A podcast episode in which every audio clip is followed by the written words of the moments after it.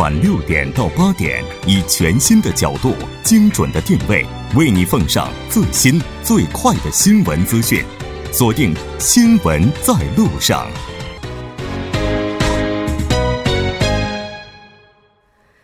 好的，欢迎回来，这里是正在为您直播的 TBS EFM 调频一零点三新闻在路上。在我们第二波节目接下来的节目开始之前，先为您带来一则公告：TBS EFM 为了响应二零一八年平昌冬奥会以及残奥会的举办。从一月二十九号到三月二十三号期间，将扩大收听服务，电波届时将覆盖平昌冬奥、江陵等地，为运动员以及观光游客带去平昌最新的信息以及最有趣的故事。如果您计划在这一期间前往平昌，请锁定调频一零点三。那稍后是广告时间，广告过后马上回来。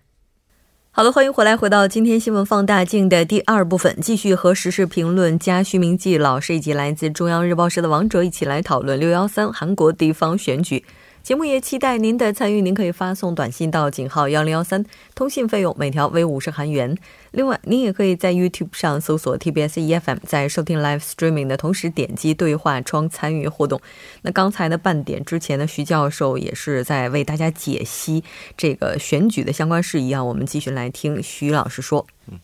就是说这个刚才也说了，这个民主党呢要把它的地盘呢扩大到这个岭南地区。那么现在呢，就是湖南地区呢，像这个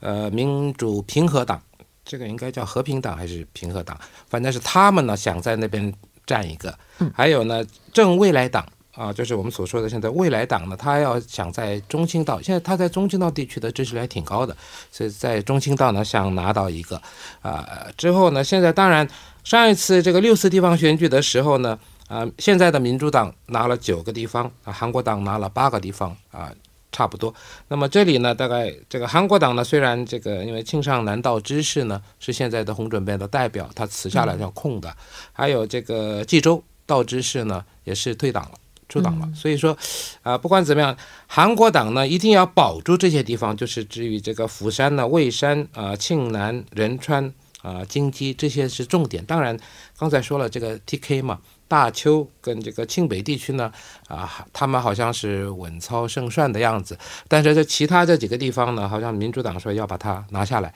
所以如果这样下去的话呢，啊，这个如果这一次真的地方，这个地方全都。如果说是被民主党拿去的话，那么这个我看洪洪准标他所说的一样，他说如果保不住这这个几个地方的话，他就要啊下台一鞠躬了啊，所以说呢，他会势必的在这些地方呢 要多投投一点精力来保住他这个就是现在啊这个自由韩国党所占据的啊那些地盘，基本上算是立下军令状了，是吧？那有人说，这次选举有可能会改变韩国整个全国政局风向的一次非常重要的政治活动。对，其实就像刚刚我们提到的一样，这次的选举它的形式首先跟以往是很不一样。嗯，其实以前如果关注选举的话，特别不管是地方选举还是大选还是总统选举，大家都觉得只要看几个摇摆不定的地方。就说其实北湖南和这个岭南地区基本上都是比较一致的，只是看一下中青道啊，还有其他几个摇摆不定的地方，大体就能知道这次大选的结果。但我们看到目前来看的话，尽管现在选战还没有开始。候选人甚至都还没有推出来，但大家已经可以预测到今年的这个选战局应该是非常的混乱哈，有可能是三足鼎立、四足鼎立这么一个局面出来，所以就很难去观测到一个准确的结果。然后这其实也是告诉我们，今年韩国的政局发生了这很大的地形变动，所以今后往什么方向走，有可能在这次选举当中也能看到一定的端倪。所以这也是说这次呃比较重要的一点。另外，像教授刚刚也介绍了，到时候这个国会议员。如果空出来的位置比较多的话，那如果一下子选十几个国会议员的话，那这个其实也是非常重量级别的，因为这样有可能就改变国会里边的这个势力的这种目前的一种比例哈。就目前可能是哪个党占的多一点，但你想十几个席位的话，完全有可能逆转，所以这是非常重要。呃，对，因为现在这个执政的这个民主党它有一百二十一个，那么这个自由韩国党呢一百一十六个，那么。那么这个差不了很多嘛。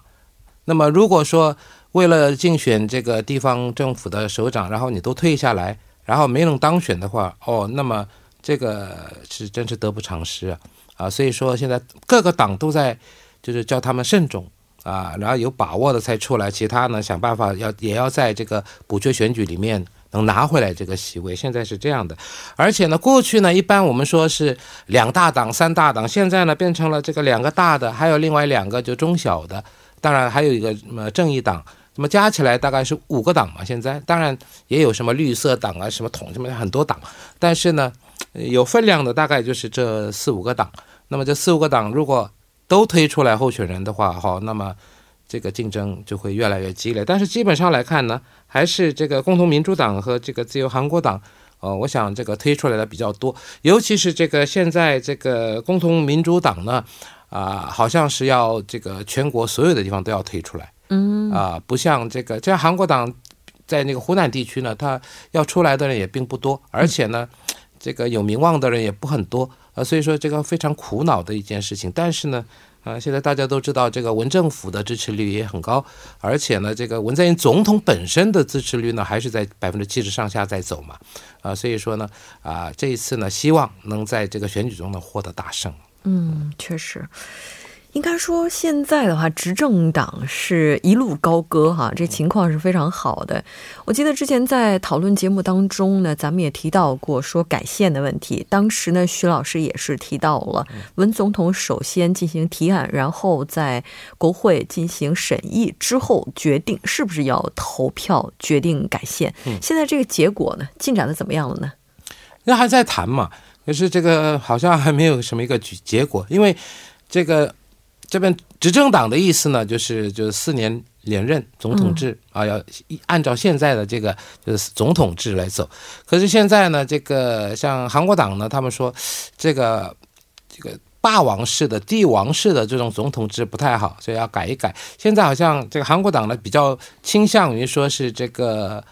议员的内阁制，好像是往这边走。那么现在有人说了，那不然的话就是叫二元制啊，就是总统管外面。内政呢，就是由总理来管。现在就是这个没谈好啊。当然，看现在目前的情况，如果走总统制的话呢，其实这个在这个韩国党看起来呢，对他们好像是有一些不利吧。啊，所以说呢，他是坚持要走另外一方面。但是呢，这个民主党要走这个，呃，能不能谈妥呢？这目前呢是很难猜、很难预测的。对，其实我觉得要不要改线这个问题，应该大家还是一直比较坚定的哈。因为其实就在之前，这个韩国的国会的一份调查报告当中就显示，支持改线的人呢，应该已经占到了百分之六十多到七十多，所以这个国民的支持率还是非常高。看来这个韩国目前来说呢，改线是势在必行。但现在问题就是说，这个改线的投票会不会在六月十三号跟这个地方选举一起来做？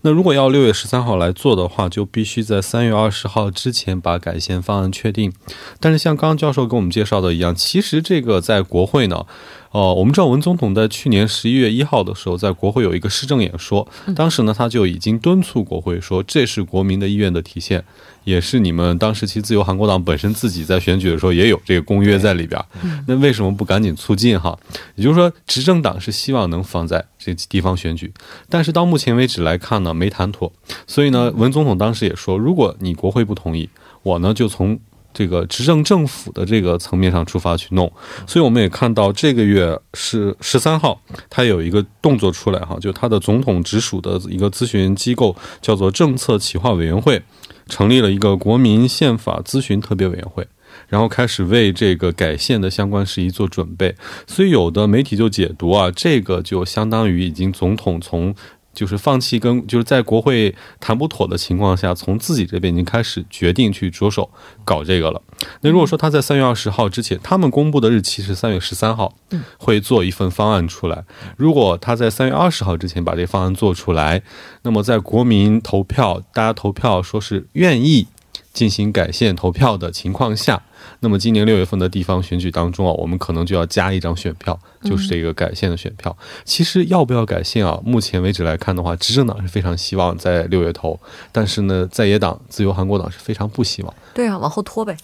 那个就是这样，就看现在的政局是不是有利于哪一方，啊，对吗？啊，所以说，如果是在几年前的话，啊，说不定这个现在的这个自由韩国党他也会。要求说是四年连连任制，可现在的情况呢不是那么回事儿，所以他想呢，如果说是这个二元制。啊，这样的话呢，或许在这个国会，他们能有一些这个发言权也好啊，有有有一些这种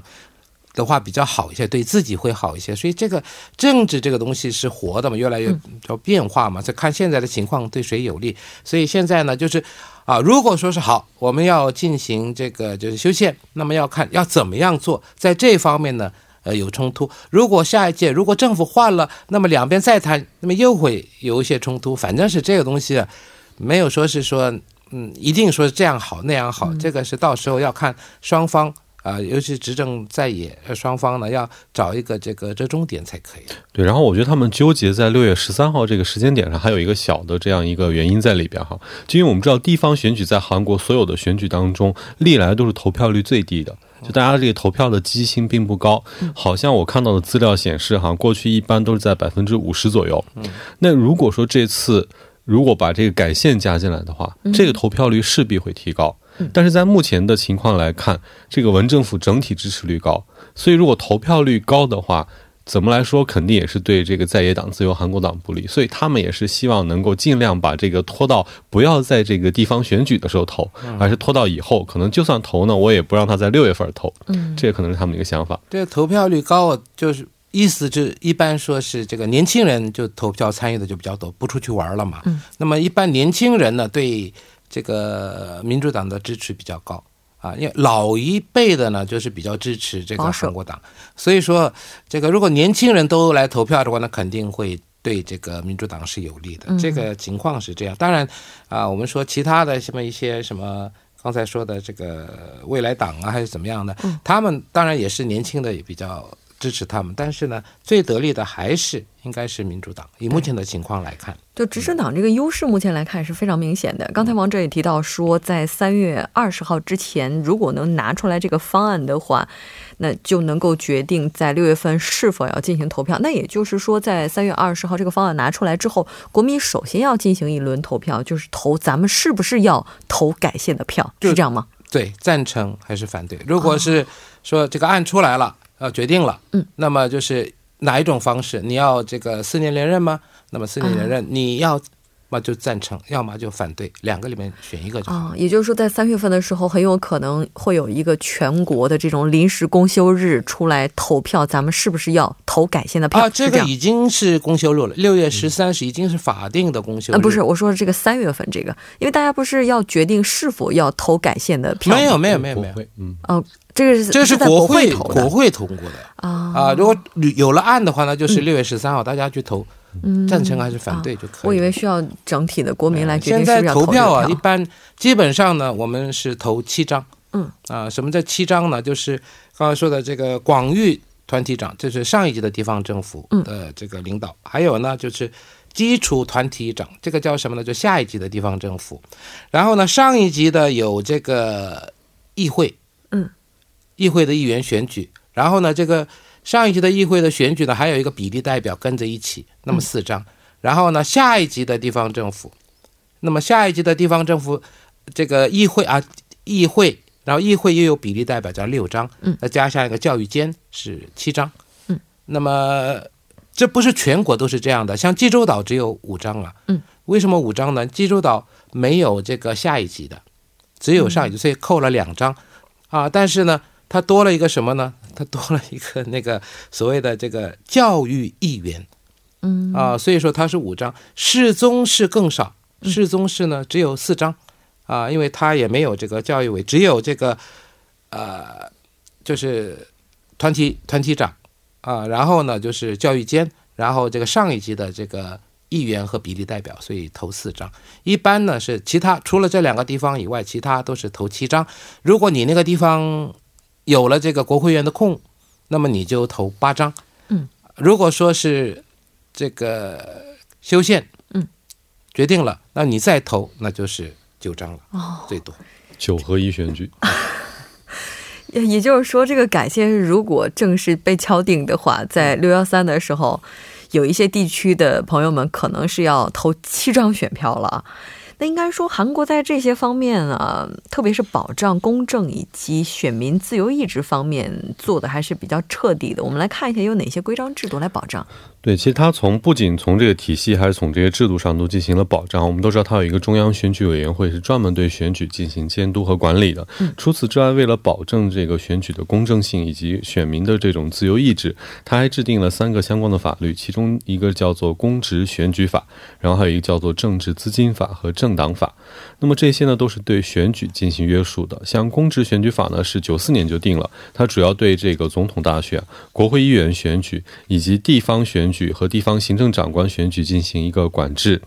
那么其实来说呢，这个法案从候选人的登记、拉票、选票、投票到开票各个方面呢，都做出了一个详细的规定。所以呢，应该比如说，他认为呢，就规定了这个党的政党和候选人都有公正参选的义务。同时，他对于这个舆论机构也有很多的约束，比如说舆论机构你要。公正报道有这个义务，然后选举的时候呢，你必须他们还会成立一个叫做电视节目审议委员会和这个新闻报道审议委员会，对于关于选举相关的报道呢进行一个内容的审议，对这个进行监督。那同时呢，他要求公务员呢，你必须遵守这个政治中立原则，不能对选举进行干预。社会团体呢，你可以对这个选举进行监督。那么在选举的时候呢，你还要设置一个不当行为的监督委员会进行监督。那除除此之外，其实还有一些其他的这种详细的条款哈，就比如说所有的选举活动都必须在登记结束后的第二天才能开始。就像这次选举的话，目前这个拉票活动啊，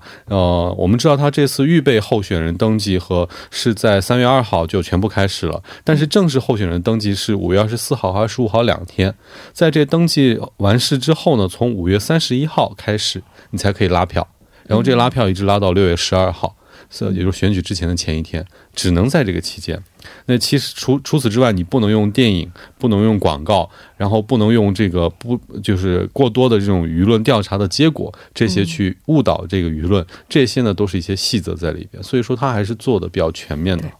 记得去年的时候，就在之前的时候，有一些选举哈，我们节目当中也有一些要求，到选举之前的一段时期的话，就不能够。对，不能够再谈这个调查的这个民调结果了。刚才两位也提到了，说距离选举的时间还是比较长的，现在登记的人还比较少，所以关于哪个地区有没有比较强有力的候选人，这个现在还很难看出来吧？对，一般现在，当然我们不能斩钉截铁的说哪个地方是谁比较强势哈，但是有几个地方呢是有，但是我们也不好说。呃，可是呢，现在，呃，目前看起来，刚啊，刚才也说了，因为到了这个五月二十四号正式的开始候选人登记以后，才知道谁会出来。因为现在有些像那个像首尔，首尔市的这个市长呢，现在只是在这个就这个呃民主党里面呢，就已经有五六个人、七八个人说是要出来选。那么这些呢，经过党内的交通整理以后。那么才会有一个人出来嘛？不可能说一个党首尔市长的候选人有两三个，不可能。所以这么多人里面呢，现在要筛选。那么现在呢，在首尔地区呢，不管几个党现在加起来，大概至少有十二三个人现在要准备要出马。嗯。那么其他像釜山呢，这边有九个人，还有仁川呢有六个人，大邱也是六个人，啊，大田呢现在有十个人。啊，光州呢有八个人，蔚山有六个人，但这些呢，我我刚才说的都是一样，因为有些人说我要出来竞选，但是呢还没有正式的登记嘛，啊，所以说这个呢要等到这个就是正式登记的五月二十四号、二十五号这两天，我们才知道哪些人会出来。那么哪些人出来以后呢，那很多人都会进行比较，看谁的这个就是竞争会比较力会比较。啊，高一些，现在是这样，所以说现在当然有几个地方，我们说一些名字，可能大家都知道哦，原来是这个人比较强势。但是呢，呃，到了那个时候会变成什么样？这选举都是这样，有的有的时候呢，这前一天的这个民调结果可以不一定说是第二天就会这个兑现，所以说这个情况呢，要到时候呢，我们才能判断。嗯，是。也就是说，这些候选人的话，基本上是出于自愿的原则，那也有可能是被党派推举出来去参与这一地区的选举。哈，那两位对这次地方选举的话，王哲，你有什么看法呢？我觉得这次地方选举其实蛮有意思的一点，就是说韩国的政局呢，应该在这次会发生一个巨大的变化。其实从去年这个民主党上台之后，韩国政界一直在变，但是具体怎么变的呢？目前还没有一个很明确的局势。特别是其实这个传统的大党这个自由韩国党还在国会占据着一个很大的席位，所以这次的选举。有可能会为未来的政坛增加更多的变数，就是以后我们看的时候，可能就不像现在这样了啊。那 T K 就肯定是哪个党，然后 P K 就肯定是另一个党。可能以后这个选举的时候，变数会越来越多，然后整个这不确定因素也会越来越多。嗯，对，我觉得是这样的。因为过去呢非常明显，哪个地方就是哪个党，哪个地方就是哪个党。但是这个格局啊，现在好像慢慢慢慢的有一点变化了啊。因为大家都知道，像那个民主党。在釜山拿了几个国会议员，嗯，这意思以前呢，大部分那边呢都是应该是说是这个，现在说的话应该是韩国党的，但是呢，他地盘的话慢慢慢慢，然后现在新新的一些党。像刚才说的一些什么未来党也好，和平党也好，他们呢也是要慢慢，尤其是未来党，他也要往全国性的党在走。所以说呢，这样下去的话呢，可能这个这种格局，说哪边是哪一块红色、黄色、蓝色什么，这个颜色可能会变成变得模糊一点。而且这一次呢，是这个文文在寅总统。执政以后呢，是刚好过一年多一点嘛，这个也可以说是一个转捩点。对，没错，应该说整个韩国社会目前也是非常期待这种变化的。当然，我们希望这个变化是向着好的方向推进。非常感谢两位嘉宾今天做客直播间，给我们带来这一期讨论。我们下期再见，谢谢大家，好，再见。稍后来关注一下这一时段的路况、交通以及天气信息。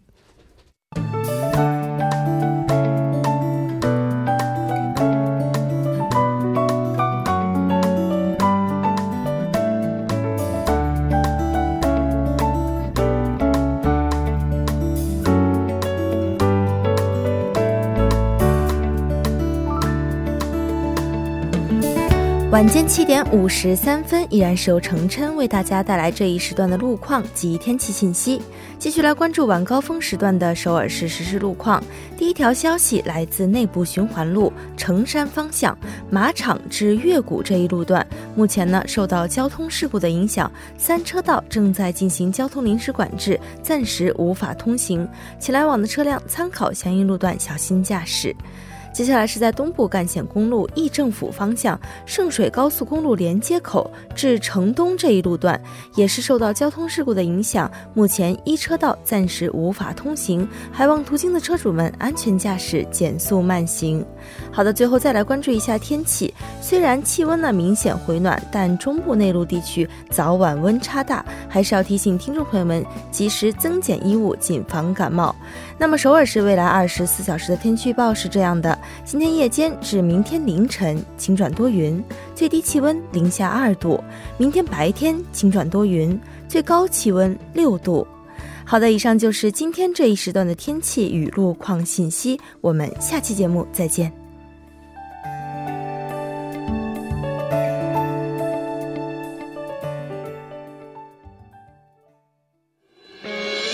各位新闻在路上的听众朋友们，大家好，我是首尔生活加油站的主持人朴龙军。上午八点将会为您播出首尔生活加油站精彩节目，希望您能够锁定收听。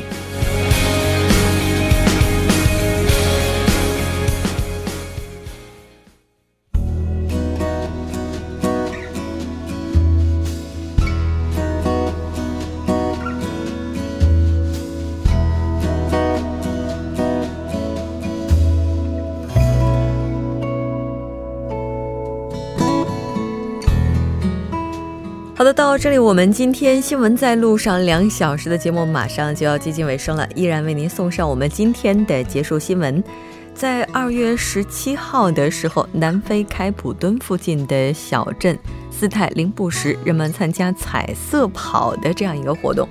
当天在开普敦郊外的一个小镇斯泰林布什举行了彩色跑的活动，吸引了三千五百多人参加。那根据了解，这一次的活动主题是彩色跑超级英雄。那所获得所有收入将用于慈善事业。不同的地区、不同的氛围、不同的活动，大家都有着共同的目标，就是希望把自己的善意传递给更多身边需要的人。好的，到这里呢，我们今天的节目也就是这些了。同样，在新的一年里，我们也希望把更多的善意传递给更多的人。节目组制作人范秀敏，作家金勇、尹月，感谢您的收听。我们明天晚上同一时间依然陪您在路上，我是木真。